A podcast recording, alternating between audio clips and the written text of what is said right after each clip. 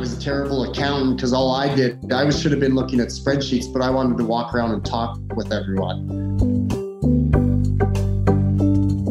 This episode of the CE Drive podcast is brought to you by Business Career College. Business Career College is a leading provider of financial services education, including the life insurance licensing program, the entire set of courses leading to the CFP certification, which is actually where I spend most of my time teaching and where I've met many of the participants in these podcasts. We also provide continuing education credits, live classroom and webinar instruction in support of the Elder Planning Counselor designation, and a few other odds and ends in support of folks in the financial services industry. You can find the full catalog of course offerings at www.businesscareercollege.com.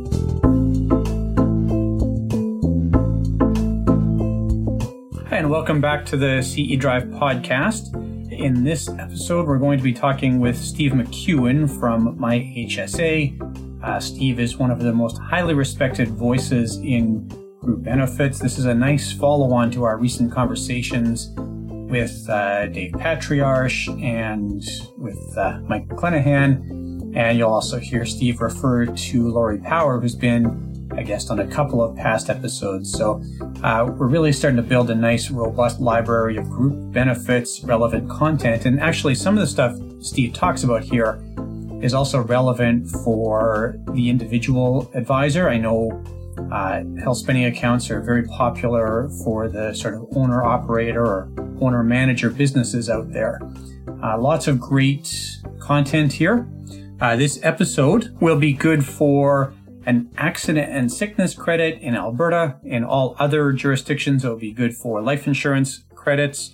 It'd be good for an IAS credit. It'd be good for an IROC professional responsibility credit. It'd be good for your IAS or Advocis credits and approved by FP Canada for a financial planning credit. So, as mentioned, Steve, our guest, is one of the most highly respected voices in the group benefit space in Canada. I think a big part of the reason for this is that he and his partner, uh, Tim, have really specialized. They have sought to say, we're going to do health spending accounts, as you'll hear Steve talk about in the interview. Once they realized that that was going to be their business, they got out of the advisory or uh, benefits rep business and really built that health spending account business. And people that are watching my HSA, of course, now know that my HSA has a significantly larger set of offerings. So they have partnerships with companies like Pocket Pills, for example. And with those type of arrangements, what I really like to see here is that it continues to allow them to specialize. And I don't know if I would say they specialize in health spending accounts or in the technology around getting these things in front of advisors and their clients. Uh, but I think that there's a degree of specialization there that they really do benefit from. And of course, you've heard me talk about that value of specialization quite a bit. I do think that it's something that we can all strive to is figuring out where we live and where we uh, can deliver our best value for our customers.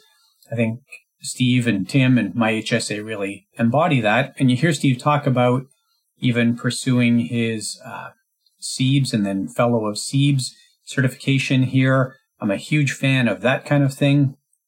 Um, obviously, I'm biased towards uh, ongoing education. So kudos to Steve, who was already running a successful business when he set down that path for saying, you know, this is something I can do to bring, again, better value to my customers, to participate in that community, as he mentions in the episode.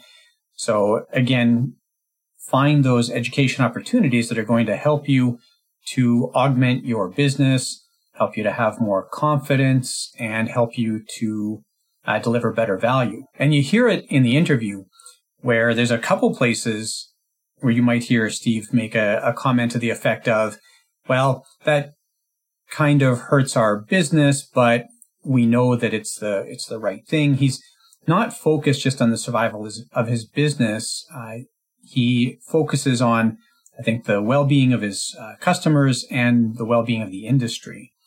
And I think that comes from having a high degree of confidence. And I think that confidence comes from just having built a good fundamental business where he doesn't live in fear every day of some change. I think uh, the amount of change that's happened since uh, my HSA started is astounding. And I think anybody who looks at this, and I don't mean within the business, I mean external pressures. And I do hear this. I hear a lot of folks who sort of complain about that pace of change or the amount of change. And I, I get that that can be painful. I think there's a difference here between saying, to some extent, that change actually helps us. That when we see those external changes, a lot of times that's why our clients need us. And I'm not suggesting that we should be seeking complexity, but the more complex the market you're in, I would suggest the greater the need that your clients have for what you offer. And of course, a big part of that uh, offering should be helping to make complicated things simple. And I think that you'll find people who, who use a, an HSA provider like my HSA um, do get that value, that you shouldn't be making your life more complicated by using a service provider like this. You should find that your life gets a little bit easier.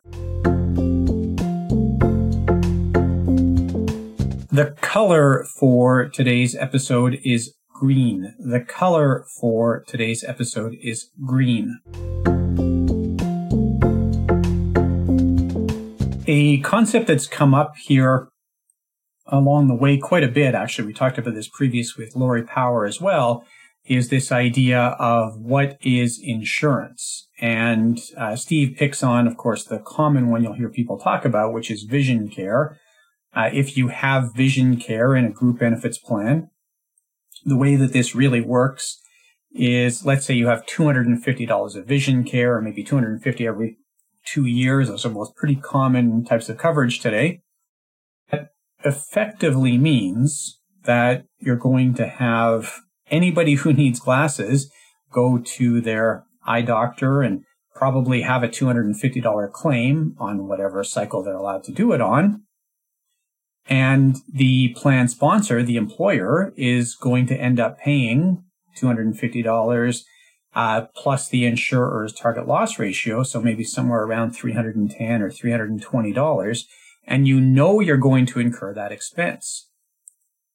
It can work out well in a very large group. In a very large group, you'll have enough people who don't necessarily need vision care that it does become at least a, a cost efficient expense or a tax efficient expense because, of course, the benefit there is that you are uh, deducting that cost and the employee gets that money tax free.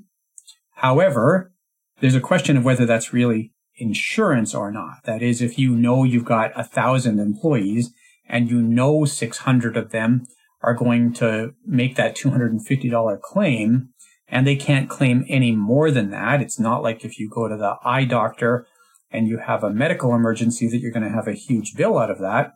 Uh, if you go to the eye doctor and there's some further complications there, you're typically moving off of vision care and onto your parameds for your plan. So there's not really any element of insurance there. And that's where a lot of people say, well, that's exactly what a health spending account is for, is to have a, a tax and cost efficient way to manage those types of claims. Now, Steve talks about dental care as well, and dental care is another area where there's this question of whether or not we really have insurance. Again, if I have a thousand employees, I know that there's going to be some proportion of them, maybe 850 of them, who are going to use their full set of basic dental services every single year. And we know that. That's just a thing that happens is that really insurance then? And again, if you have a, a dental emergency uh, within the insured dental services, you're typically going to have fairly strict limits. So if you happen to need a, a root canal, for example, that's still something that's going to run into limits within your dental plan. Again, if it's a true medical emergency, something that would send you to the hospital, then you're going to move on to paramed services for anything that's not covered by your provincial health plan. This is where we're starting to see questions about whether or not it makes sense to have insured dental. And I don't have an opinion on this one way or the other, but I think it is something to consider. Now you'll find a lot of larger plans will move to ASO, administrative services only, which is effectively where you're saying, we're just going to use an insurer to administer claims. It's actually kind of similar to a health spending account. It's just typically on a larger scale. And that insurer then will administer all the claims. It ends up being the plan sponsor who actually pays for those claims. So you're essentially taking out the, the insurance element or adding an element of self-insurance, however you want to look at it. But it's a way to make those more efficient. And really, the larger that a uh, plan gets, the more members you have on it, the more stuff you can ASO. It's very common, for example, to have, uh, let's say, short-term disability plans ASO'd. Uh, you can't actually ASO long-term disability anymore, at least not on a tax efficient basis. Uh, the collapse of Nortel led to a realization. Nortel had a self-insured or an ASO'd uh, long-term disability plan. And when Nortel collapsed, there was not enough money in the uh, long-term disability self-insured pool to pay out the obligations that all the various uh, claimants had at the time. And that's where the federal government realized that this was creating risk for plan members and said, hey, if you're going to self-insure your ASO plan, you can't deduct those costs, which really creates a disincentive to uh, self-insure that plan. That being said, the federal government still does self-insure its long-term disability plans. All right, let's uh, hear what Steve has to say. Uh, he covers a lot of ground in this interview, and you'll hear that uh, I learned quite a bit in this, and I hope when I'm learning, you're learning as well. All right, we're joined today by Steve McEwen. Steve is with uh, MyHSA, which is a, I guess, a third party administrator. Is that where you fall into this category, Steve?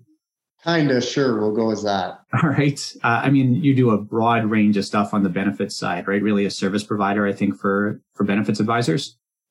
Correct. Yeah, it's uh when people. I was telling my wife last night, like Tim and I both hate the question on what we do because it's so unique, but. uh yeah, we we kind of only work with financial insurance and benefit advisors. So that's the one thing that makes us a little bit unique is our platforms only used by those individuals and we don't work direct with any of the companies.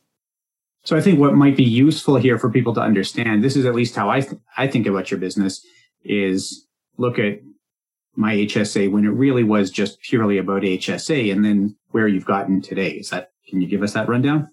Exactly. Like when we describe the business, we usually go in a linear fashion, uh, kind of how we came to be. And my background is I was a benefits only advisor prior to my HSA.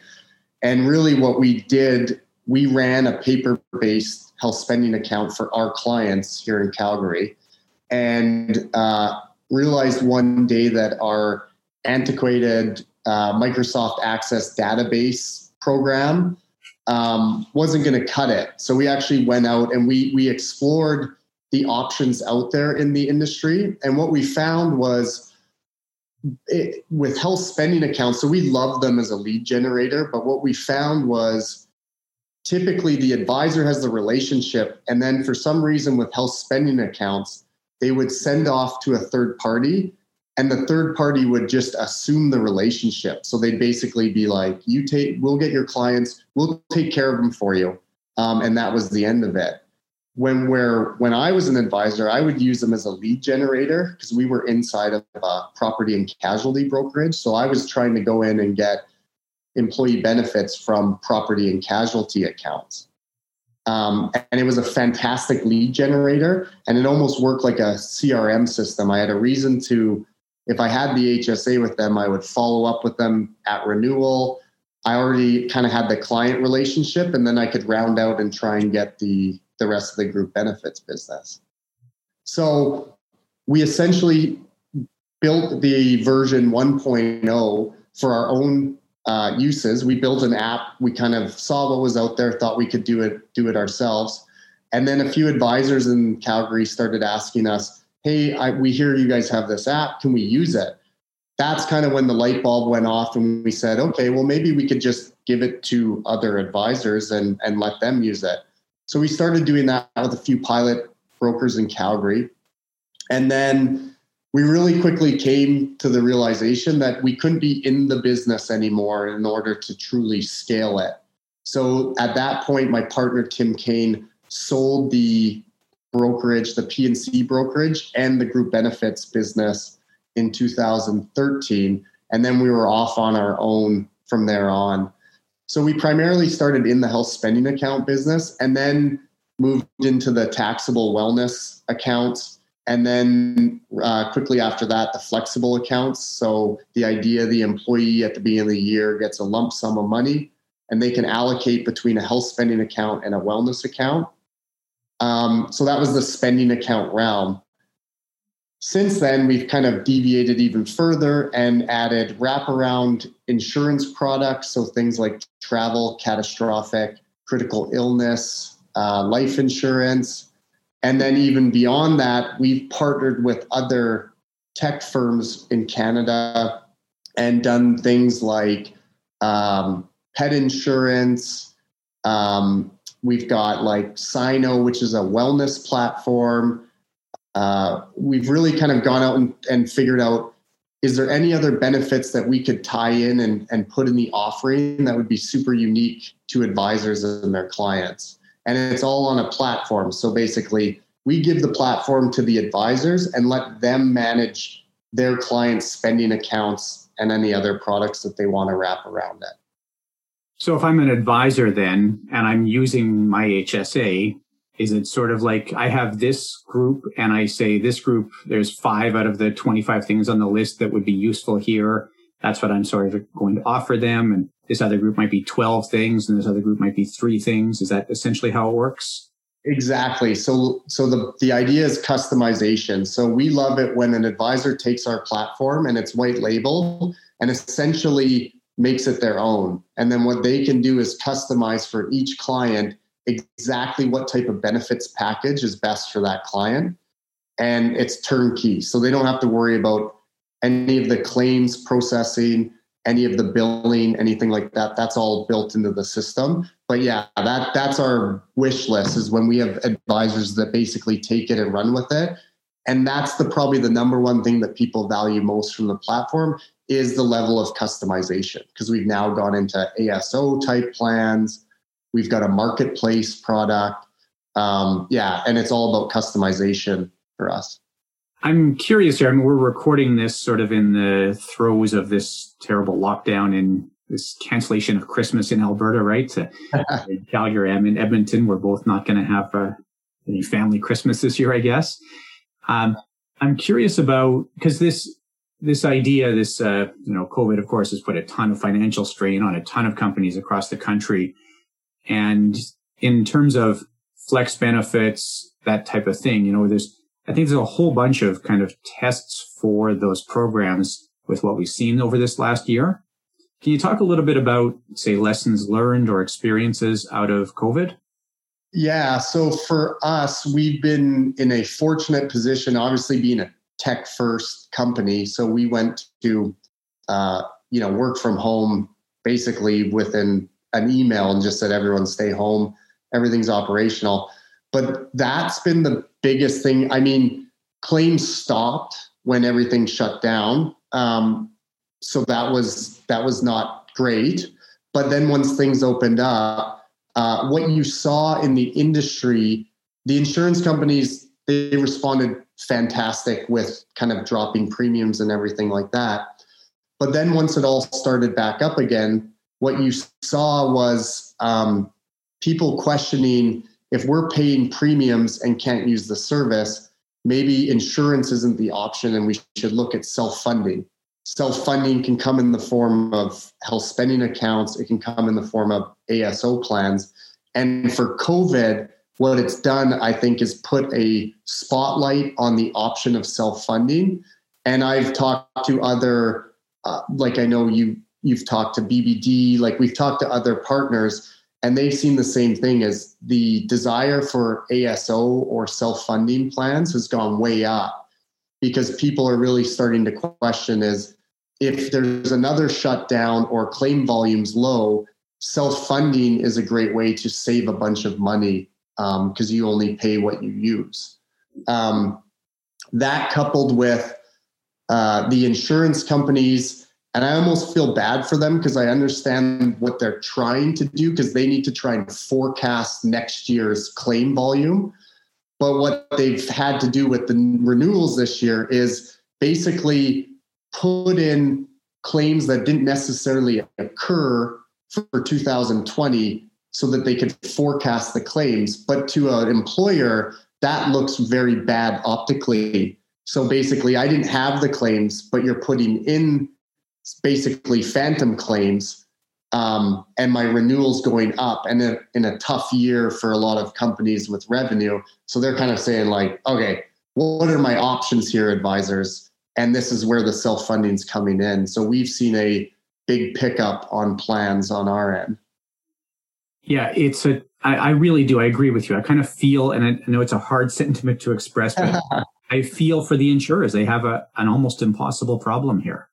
I, I totally agree because and I mean, this is the the part with group benefits that um, that I love is is that it's all just math. So really, like, uh, and I know Lori Power does a great statement, which is and Dave Patriarchs, which say like a contract is just group benefits is a promise to the employees.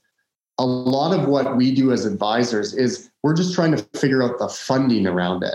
So insurance companies do the same thing. Is you're just trying to figure out what's that right level of premium versus claims um, and there's different ways to do it self self funding or you can let an insurance essentially become a bank and figure and smooth out the funding um, but yeah they're in a tough spot because you know claims are going to go up especially if there's a vaccine um, claims are going to come back to normal or maybe even be higher so if they're too low on the renewal rates you're just putting off the pain one more year. Um, so it is, it is, it's a really tough spot for them. Yeah, absolutely. And they gave the the premium discounts. A lot of them gave substantial premium discounts or premium refunds during this time, and now you get your renewal and it shows an increase. It can really feel like you're you're paying just a bunch more than you were paying a few months ago for something that your employees really arguably didn't use. Totally. And the one thing I would say is th- this type of situation completely shows the value of an advisor, in my opinion, because this is very complex. If you're just getting a renewal mailed to you, you, you have no idea. Like this is a prime example where an advisor can walk you through what they're doing, right or wrong, and then let them make a decision as to like, you know, here's some options, but it, maybe it's not crazy to stay with the insurer because they just need to understand why they're forecasting the claims this way um, and to different insurers or did different premium or different um, uh, incentives or, or cost savings. So they all didn't do that the same way. So it's confusing for uh, the end users depending on which carrier you work with. It would be interesting to see what happens with shopping plans right now. It's uh, I, I would hope advisors are largely discouraging this. I can't imagine it's a great time to be out shopping but i bet the temptation is high. Yeah, and it, it again, and this is where, like I always, if if the advisor's not an order taker but actually advising the clients, I agree with you. They're probably saying now is not the time. Like let's just. But but to be honest, there is a lot of desire from employers to look at self-insuring. So I feel like it maybe isn't a shopping to insurance companies, but it's a rethinking of the funding arrangement um, with plans. Right. Like, for example, vision's always the easiest one, but dental is the one that really has come under the, the spotlight and said, do we need to insure dental? Yeah. Because um, if you have a maximum, like say you have an overall maximum of $1,500 per person in a family, do you need to insure a $1,500 expense as an employer or as an employee? Um, maybe you do because and, and the argument I always say against again, this is like against my business, but the argument is if the if you're in a business where cash flow is up and down, then having it insured might make a ton of sense only because you have consistent um, budgeted premiums am- amount. So you don't have a big fluctuation in cash. But if you've got the cash, is it does it make sense to insure fifteen hundred dollars per employee? It's just a question, and maybe it does, maybe it doesn't. Yeah, and especially, I mean, dental is a great example because you're typically going to see that spike near the year end when dentists are harassing their clients to get in at the like before the December 31st recalls, right? So. Uh, yeah, there's nothing that aggravates employee benefits people. You drive by and see that. I, I still take picture and show, um, and we make more money if they do do that with spending accounts. But I'll still take a picture and send to our team and be like, "This is so frustrating. This is not what insurance is supposed to be." Yeah, yeah, It's the opposite of insurance when you do that. It's, totally. Yeah. Um, I know we're maybe this uh, this uh, horse is well out of the barn here, but uh, can you just define what an HSA is for us, Steve? So basically, I believe it was back in the 80s when Paul Martin was the finance uh, minister, is when they were created. And essentially, the government decided to give small employers the ability to offer and, and reimburse employees' medical expenses tax free. So the concept is they can give the employee, a small business can give the employee, say, $1,500.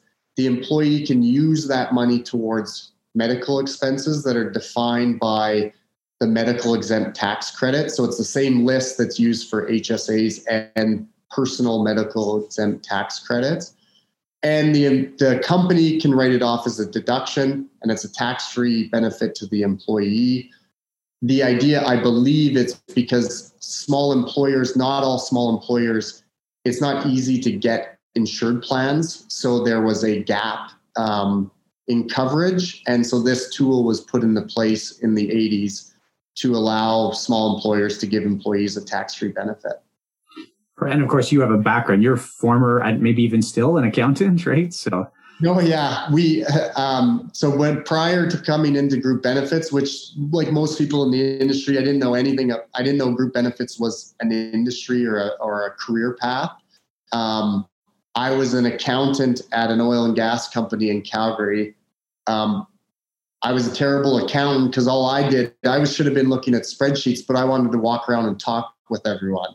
So I probably wasn't the best accountant. But when I came into the benefits world and we ran our own health spending account, I completely grabbed. I went right to this HSAs being something with the Income Tax Act, and I could kind of dive in and sink my teeth in. And it just made when the first time I read it, I went, "Oh, this is a no brainer. Why wouldn't every company or every business owner have this? Like, it's just a no brainer."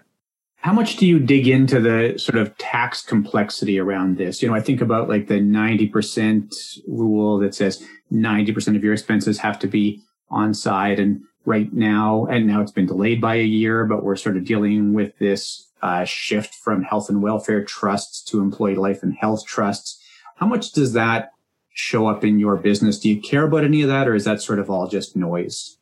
No, we dive into it pretty pretty hard, um, and the reason being is to no fault of their own. Is there's there's not a lot of corporate accountants that really know anything about HSAs or even a lot about health benefits.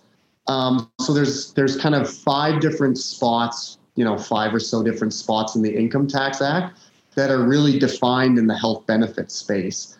And so what we've always found is knowing those inside and out is a huge advantage less on on operating the plan once you actually know how to operate PHSPs or HSAs um, but more to help advisors approach their accountants in a warm way. So basically, like you want to go to the accountant um, and put it on a silver platter and say, here's the exact documents, here's the sections of the documents that we, here's what we think.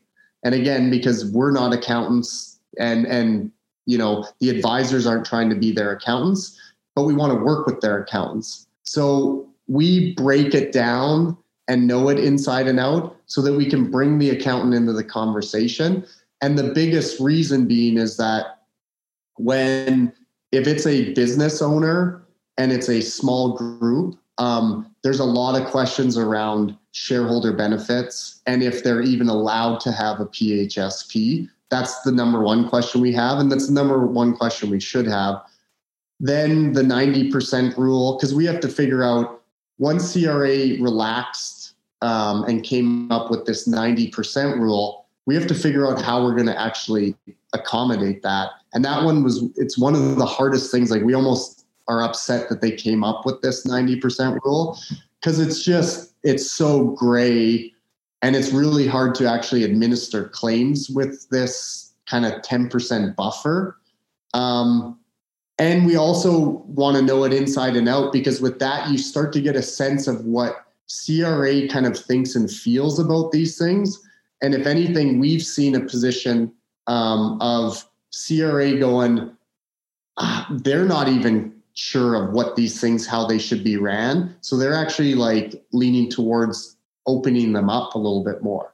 Like that's exactly what the 90% rule. I bet they went, we every time we're asked to go and audit these, they, they probably have a heck of a time trying to audit these. So they're like, we need a little bit of a buffer when we go to actually audit medical expense items because we don't really want to try and get the tax on these vitamins. Um, you know, it's probably not a big revenue generator for CRA either in an audit situation. So yeah, the, the vitamin thing is a great example. Massage therapy in Alberta, you know, this kind of thing that and I know that CRA sometimes gets a reputation for picking a fight with the little guy, but I think it's a good example of where they're really trying to avoid that. Yeah, and we've seen a few different um like not audits because like honestly we haven't CRA's never come and audited us. Some of our clients like they'll because think about it if the client's getting audited the medical benefits will be a line item. Yeah. So this can include multiple things as well as an HSA. So they've got to go through and look at it all. Um, so we've been not involved in that and we've never seen an issue with anything. But every time we see CRA looking at it, they're pretty practical with the whole thing. So, for example, um, like if they're looking at a shareholder's benefit, CRA sets out like three questions to ask. They clearly define it in the old health and welfare trust document on what you need to look for and the questions that need to be asked. I've seen a form, so their form that they ask for is literally each question and a little box where you give an answer to it. Um, so if the accountant knows about these questions ahead of time and knows that this is this is going to be a, a shareholders benefit is where they really can make their the most revenue on their end. Spicy Sports, you know, that's the one that they really if they're going to go after something, it's large claims, in my opinion, large claims and claim that it's a shareholder's benefit. Um, but they just ask the question. So if you know the answers or if you have them documented, they answered the question and CRA was fine with it. And then, two, even on, on medical expenses, they just ask the question. And if there's a reasonable, you know, if there's the proper backup, proper receipts, everything like that, then it's not, they're not, you know, hunting for people to figure out and, and make these expenses offside or anything like that. So let's say that uh, let's work with a small group here, a five five life group, for example, or five employee group. We got the shareholder slash proprietor of the business and four employees, and all arm's length employees for the sake of argument. So the spouse doesn't work there, nothing like that what would be, let's say, and I know that's hard to give specifics here. So if you can give us some general thoughts around this, but presumably you're going to have the four employees at 500 or 300 or maybe a thousand dollars of health spending account or of overall wellness or overall, uh. Overall defined contribution benefits or I can't remember what wording you used to package it all together earlier. Flex plan. Flex plan. Thanks. Um, and then the uh, the business owner, what's sort of the what's the most that that person should reasonably be setting up for themselves? Yeah, so that, and that's probably like the number one common situation that we find. And again, different people, even different accountants will have different opinions. So our first answer to that is make check with your accountant. Um, but here's all of the documents. So here's the shareholder document and everything that references. But so what we so that you can create you can class employees. So one would say that that owner is as long as they're also a participating employee, T Ford. Um, so that that T4 is important because that clearly establishes in CRA's eyes that that person is an employee, not a shareholder. If they're taking dividends, this is where it starts to get a little muddy, and different accountants will have different views. Some don't worry about it; they can they can make the case. They're confident they can make the case that they're an employee. Yeah, because technically the Income Tax Act doesn't say you have to take salary to be considered an employee. I know there's that uh, gray area, right? But let's go with you're taking at least your 3,500 bucks of T4 salaried. Yes. Right. So, so basically, if there's a T4, that's one thing, and then and then it starts to get gray. So CRA doesn't say uh, shareholders or or executives only get X dollar amount. This is where the amount that that employee is given, the industry is generally 10 to 15% of T4 income. Um, and I always hate the, because even when I came into it, there's all these industry kind of like grandfathered, this is how it's done. But until someone shows me, so I would go test everything and be like, show me in the Income Tax Act where it says it, because I just need to see it in order to tell someone. But 10 to 15%, I believe, is more of an employee benefits approach, which makes sense, meaning that if if your benefits is 10 to 15% of your income, that's generally reasonable compensation package. So if you were, um, and again, this is part of the shareholders' questions, is they say, what's the amount that you're giving, and is it reasonable if we were to compare this employee who's also a shareholder, but they're an employee to someone else in a different company, would their compensation be similar? Um, this year is the first year where I've thought about actually buying the. Um, there's a compensation report you can buy. I can't remember what it's called, but I wanted to buy it just because I wanted to actually see per the roles start to see compensation package because that's what I would defend it against if if I was is I would say like, well, here's a role, similar size company, uh, their compensation package is ten thousand dollars. One could argue if you were pushed to it that this is a reasonable HSA limit because a lot of times this is the only benefit that that employee, that shareholder, executive is getting. So it could be higher dollar amount. Um, so that's how we do it. Is it's it's very gray again, and this is why we only work with advisors. Is they have to really walk through the process and try and figure out potentially with their accountant what's reasonable.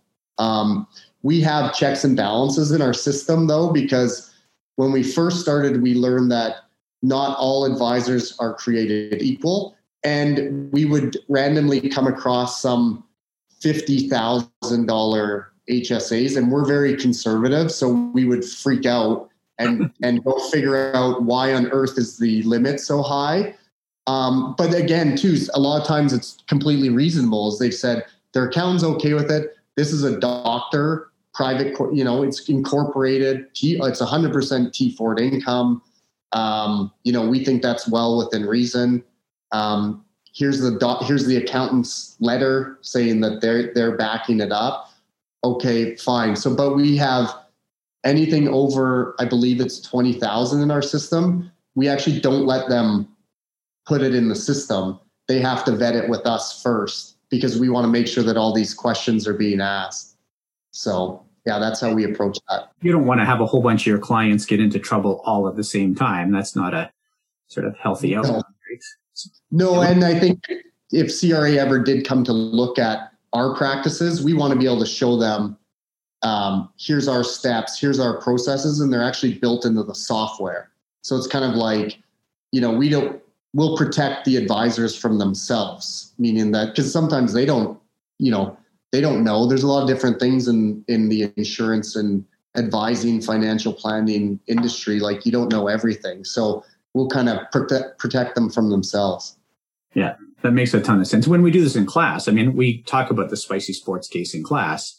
And when I talk about it, I sort of set it up like if you owned a ski shop, how much would you pay that person to manage that ski shop?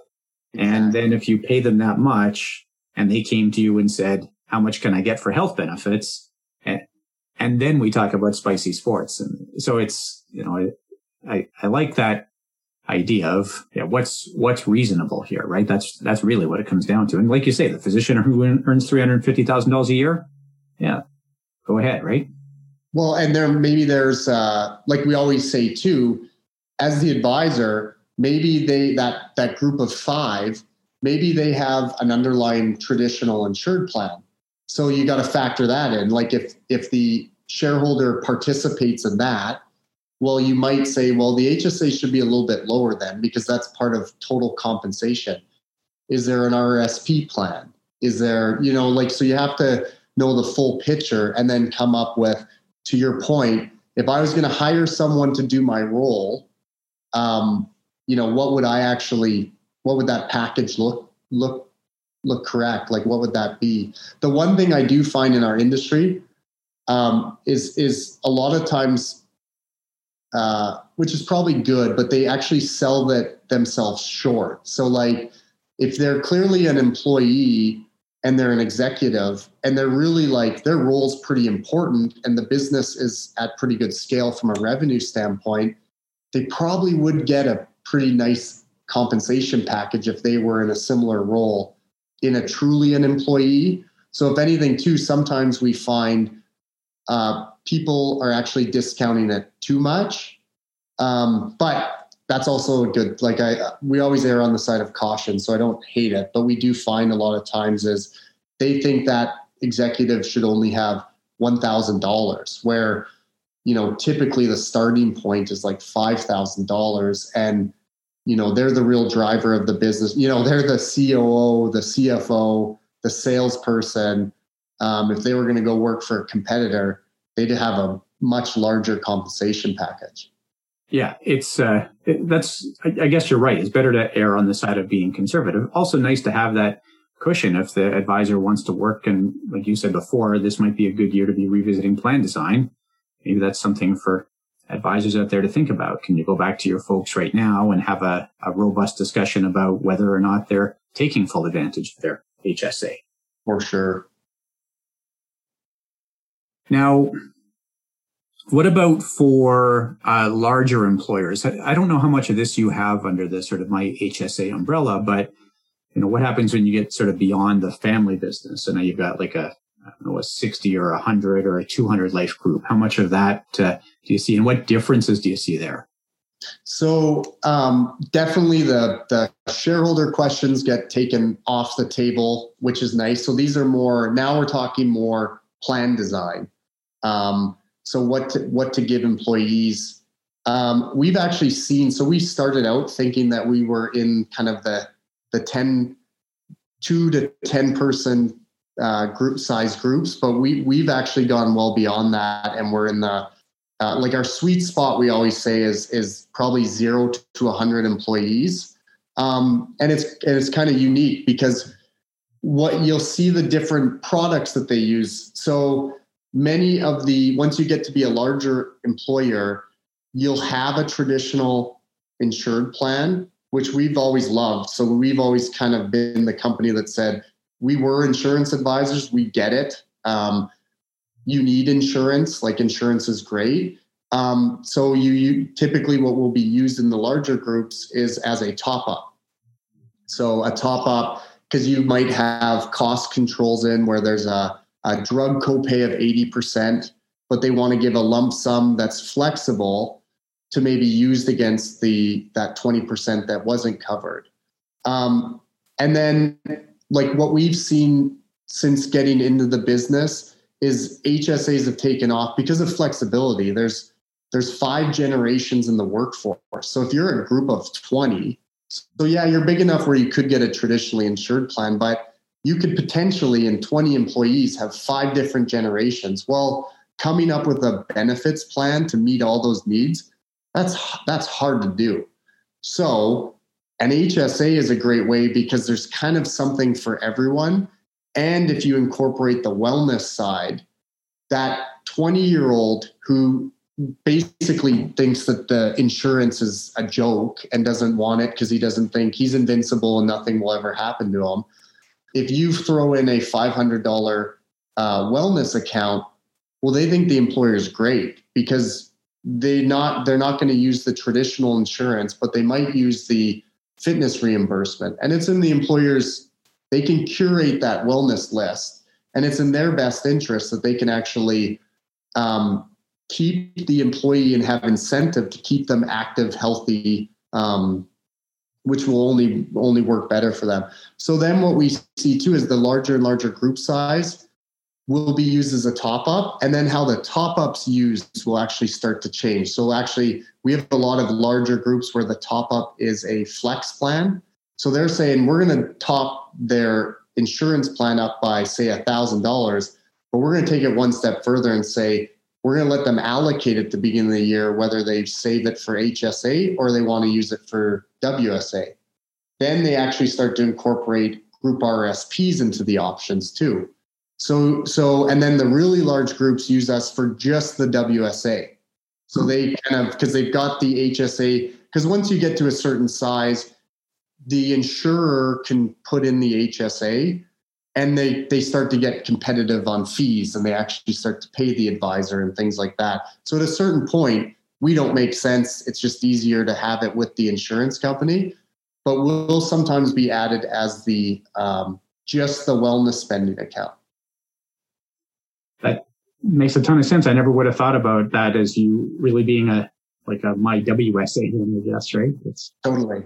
I've always said I hate uh, like I, everyone in our office knows. Like personally, I hate our name because it's kind of how we started, but really we're spending accounts. Um, we're not just HSAs, and we spend a lot of time educating advisors that of here's everything we can do and they're always like, "Oh, well, this is way more than just HSAs," and I'm like, "This darn name." I get it, but the name sticks. I think the name. I know, yeah. yeah it's and it's what we, yeah, it's what we started in, so that's what, yeah, we'll go with it. Now, what about? And I think this is becoming less common, but maybe I'm just not paying enough attention. Um, but what about when you have the HSA administered either in house or administered by that the accountant who's who says we'll just run your claims. Don't worry about paying these guys whatever 5% or whatever the, the fee is on the hsa super common. Uh, it's actually probably more common than than one would think. Um, it's a common question that comes up. And the surprising answer is it's totally allowable. So and that's what we found. Some people argue that you have to use a third party um, due to privacy but uh, probably two years ago, we called the, I can't remember if it's called the Privacy Commission. We actually called them and said, can a company run their own health PHSP, even though they're going to see their employees' private medical information? The answer that we got is yes, because it's an established plan. They, there's no way to run the plan unless they see the information, so they have to see it. Now, our argument so we always say, like, yes, a company can run their own HSA, but really, let's think about it. You do you want to see your employees' information? Most HR people, even accountants, say not a chance because people won't put in claims for things that they really need to potentially get help with. If there's depression, psychologists uh, expenses or costs for depression related drugs. Um, it's a real scary thing if they either don't buy it or they won't get reimbursement for it for fear of someone in the company seeing it. So that's usually the number one where if you you lay that out, the the employer goes, yeah, we don't want to do it. The other thing too is, okay, the employer can can create their own private health services plan. Are they going to operate it correctly? Do they know the carryover rules? Are they going to apply the shareholder questions? Are they going to ask the right questions to their bosses? Um, and the big thing is, what if one of their bosses has one of these gray claims that shouldn't get through? Uh, are they going to push those through? And the biggest thing that we find is sometimes the H- PHSP, so it needs to be managed, but the advisor is valuable in making sure that the plan's created, making sure that the vendor's good. So companies like us um, are doing our job and, and knowing what's out there for options. But then from if you take a step back, like larger scope on the benefits is maybe a HSA doesn't make sense and they, they should know about an insured component or some analysis needs to be done on utilization of claims. Um, you know, like so it's just like the value of the advisor can do at that point. It's worth the 10% or the whatever the fee is. The fees just aren't worth the headache. The other thing too is I always say to employers is um, okay, how are you re- willing to defend if you're seeing the claims and the claims is for a depression drug? You fire that employee for something completely different, but that employee knows that you process their claims. That is the easiest low hanging fruit for them for a wrongful dismissal, even though it could be completely false. But that's a hard hole to get yourself out of once you've seen that information. You can't unsee it. So they know you know it. Um, and and then you've got to defend that. No, no, that's not what it is. It's just I don't think the liability is worth ten percent.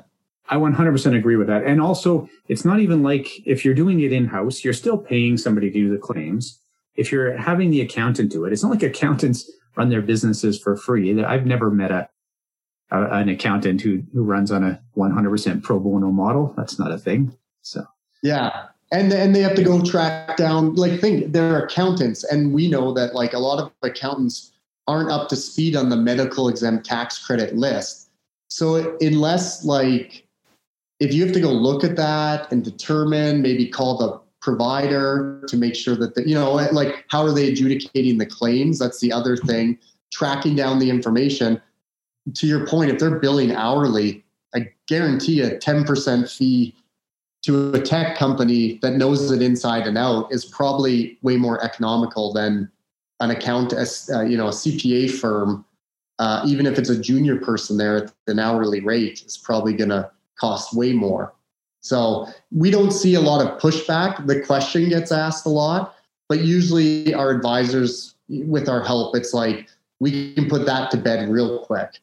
So uh, just when we were chatting uh, offline before, you had mentioned that you're uh, you've done your CEBS designation and you're working on the fellowship level there. Can you chat a little bit about what led you to pursue that and, and how that's working for you now? Um, that, actually, that's a funny story. So when we first launched in on our own in 2013, so part of the sale of the former company was called BKI Financial because Tim and I had already owned the company my HSA and I was an, an owner, a shareholder in it. Part of the requirement on the sale was that I quit. I have to quit at the day of the sale. So I was essentially out of work pursuing my HSA. And that's when, it, and I, my firstborn child, my first, my son was on the way, and I went, "Whew! If this doesn't work, I've got to go get a job somewhere." and I had I had done my GBA, which is one of the designations inside of the CEBS, but I I literally went, I got to finish this designation. So if I hit the job market, I want this designation in hand. Um, so I pursued that. Um, I loved it, and it's the hard thing, as we talked about, is nobody gets in the benefits knowing that it's a career path. So the CEBS designation is a great way um, to learn the business as you're working in the business. Um, the other thing is when you get your life and A&S license, which I'm sure you know, there's like what five questions on group benefits, if that. Yeah. So there's not a there's really not a lot of training available um, where the CEBS gives you that. Um, and it's starting to be more and more recognized, I think, in the industry. Um, and then the fellowship, I think I first got my fellowship status in 2017, and I've just maintained it ever since. And the cool thing about that is um, you write an exam every year, but and they give you the content. So there's a retirement and a uh, group benefits arm, so you can do one or the other or both. I always do both, um, and it works. It it basically is curated information on the most current trends in both of the spaces that's given to you. So, um, like I, I personally think the CEBS is great. The fellowship is is the real kind of um, the real magic because it it makes sure that you're up to speed on the retirement, the pension retirement stuff, as well the group benefits information. And for someone who's so niche in what we do, um, I always like to know kind of the benefits landscape. You know, what's really happening in advisors' lives and what are they hearing and seeing. So this is a great way for me to keep plugged into their world. Can you give an idea roughly about the, and maybe this is different from when you took it, but about the level of commitment to like from zero to, you know, financial time, that kind of thing? Do you remember roughly what that looked like?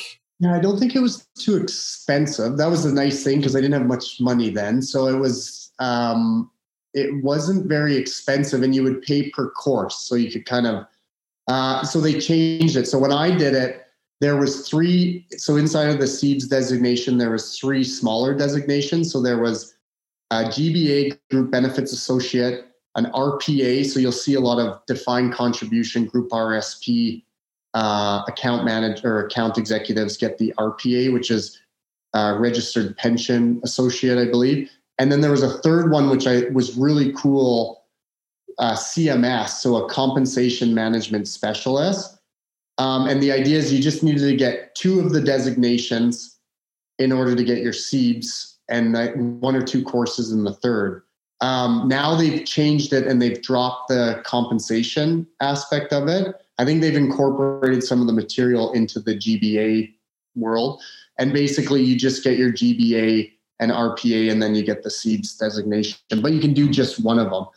The information um, I found it was it was kind of self learning. I don't know if they've gotten more of an online aspect now. I don't think they do, but basically it was you get a binder full of information, study it, um, and then and then you go and write a proctored exam.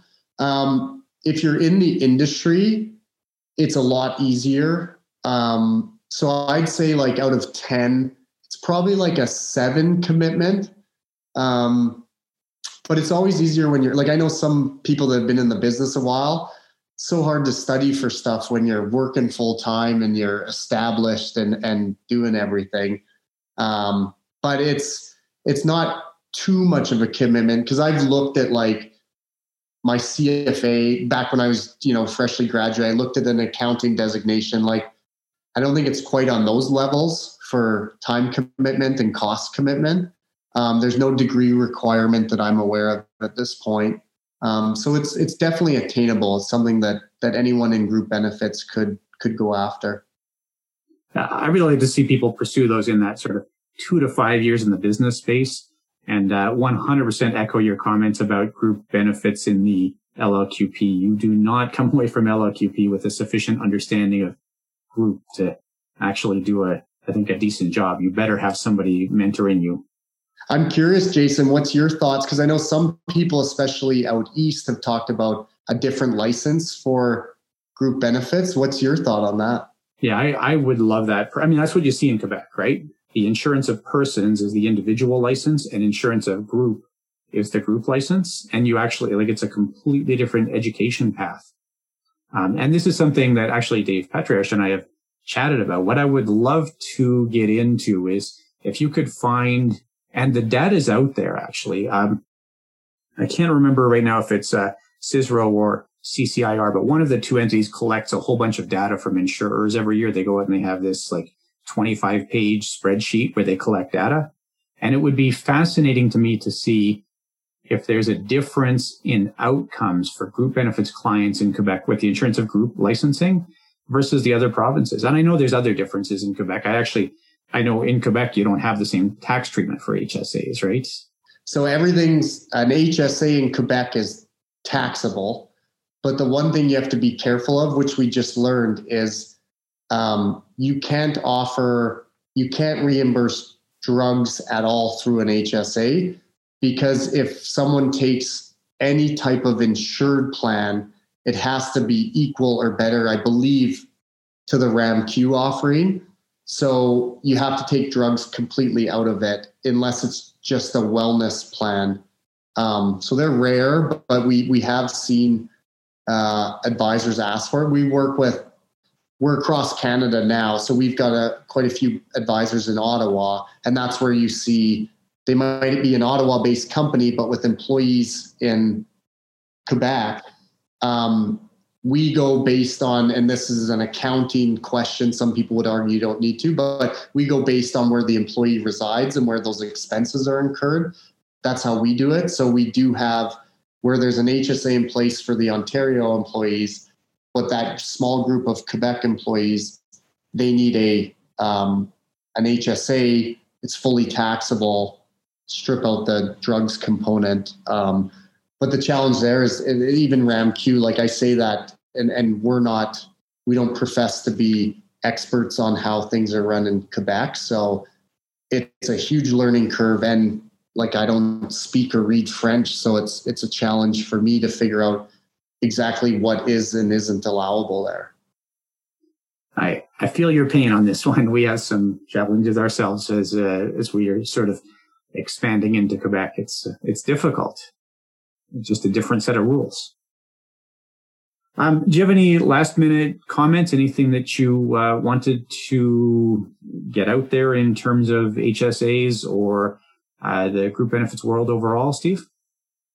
No, I think I think we chatted about a wide range of things, which is it's always good to nerd out with you, Jason, on group benefits stuff. Um, yeah, and I love what you're doing. I love the podcast, and I think it's uh, it, it's a great testament to everything you guys do at uh, Business Career College. Um, I love what you guys have done over the years. And you've been a great supporter, of course, over the years as well. I've learned a ton from you about uh, health spending accounts and all kinds of tax questions. So appreciate it. Thanks for doing this today. Okay, yeah, no problem. Take care, everyone. All right, lots of great stuff there. Uh, Steve mentioned one of the challenges that is a very common question for people who deal in more than one province. And that is what happens once you have plan members in Quebec? And Quebec, of course, has a substantially different uh, income tax regime. What happens in Quebec? Federal income tax is still the same. If you have a health and dental plan, the employer pays premiums on that plan. The employer deducts premiums and the employee doesn't pay federal tax on the associated benefit. But on the Quebec income tax side, that is a taxable benefit. And in addition to that, RAMQ, which is the Quebec Provincial Healthcare Plan, is uh, far more generous in a lot of ways than what you'll see with other provincial uh, health coverages. And because of that, you run into some impediments here. I actually just watched an exchange with Steve and some other folks about this on the uh, Canadian Group Insurance Brokers Slack channel. And it's very difficult to do things like offer a health spending account that's going to have any drug coverage in Quebec, uh, the rules really put you in a position where you have to be offering something at least as good as the insured plan. And this creates some gray area. Uh, I would suggest that it's probably not generally viable, although Steve might correct me when he hears this. It's generally not viable to consider replacing your drug coverage with a health spending account uh, you get into a further question when you're even looking at just offering a health spending account that would have uh, drug coverage associated with it. The number is six. The number is six. To obtain your CE credits for listening to this episode, you'll need the color and number in order to get through the quiz. And also, you'll have to pay attention to the interview. There are five questions in there, and you'll want to do well on all five. Pass grade is 60%. So the place to go to do that is bccquiz.online. That's BCC is in Business Career College. So pop over to bccquiz.online. There's a short five question quiz there. You should be able to do it on your mobile phone once you are parked. Then you can subscribe right then. It's pretty easy to do. We're always looking for more subscribers. I think this is a super efficient way to get your CE credits. And it's pretty common for me when I tell people about the podcast for CE credits. They say that's a great idea, but I'd still like to get those numbers up. So please pop over to bccquiz.online. 15 bucks a month will get you all the CE credits you need, including your professional responsibility credits. And we're doing two episodes a month now, or one episode every two weeks. So please pop on over to bccquiz.online and subscribe.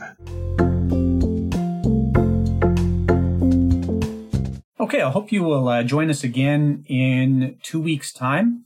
We're going to have Angela Armstrong from Prime Capital Leasing. Uh, Angela has been a good friend to our business over the years, and you'll hear that she talks a fair bit about helping small business owners through various kinds of challenges. And actually, something that's sort of a, a funny coincidence here is the extent to which her business, which doesn't seem like a technology business, and Steve's business, which doesn't seem like a technology business, but both of them are so heavily reliant on technology to make the service offerings that they have work. There are quite a few people who help out with getting these episodes to air. Joseph Tong takes care of our editing. Maria Nguyen takes care of all of our continuing education approvals. And Sushami Parmalo Paquette, uh, Lu, Lisa Hoffert, and Penny Watt, my mother, make sure that we have people listening to the podcast through their marketing and sales efforts. Thank you so much.